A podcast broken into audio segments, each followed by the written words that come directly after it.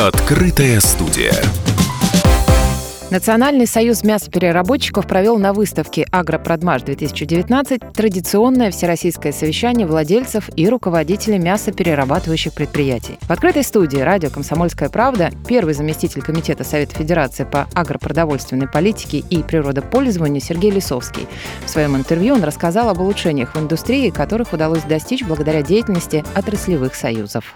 Сейчас, конечно, с отраслевыми союзом советуются, их слышат, они присутствуют практически на всех э, совещаниях и в правительстве, и в парламенте, и как бы уже никому в голову не придет не пригласить тот или иной отраслевой союз, если касается его отрасли. Да?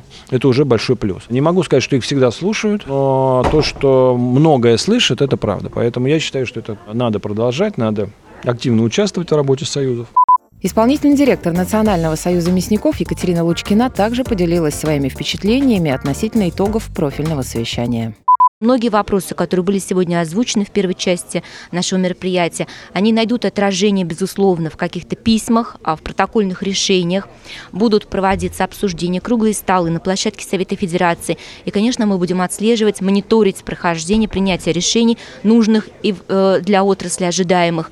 Ну, вот, конечно, чтобы создавать благоприятную, понятную отраслевую какую-то среду, в которой будет комфортно развиваться а, нашим предприятиям. В совещании, которое вела Екатерина Лучкина, приняли участие около 200 делегатов из различных регионов России, в том числе представители государственных структур, делового сообщества, топ-менеджеры предприятий отрасли и собственники бизнеса. Открытая студия.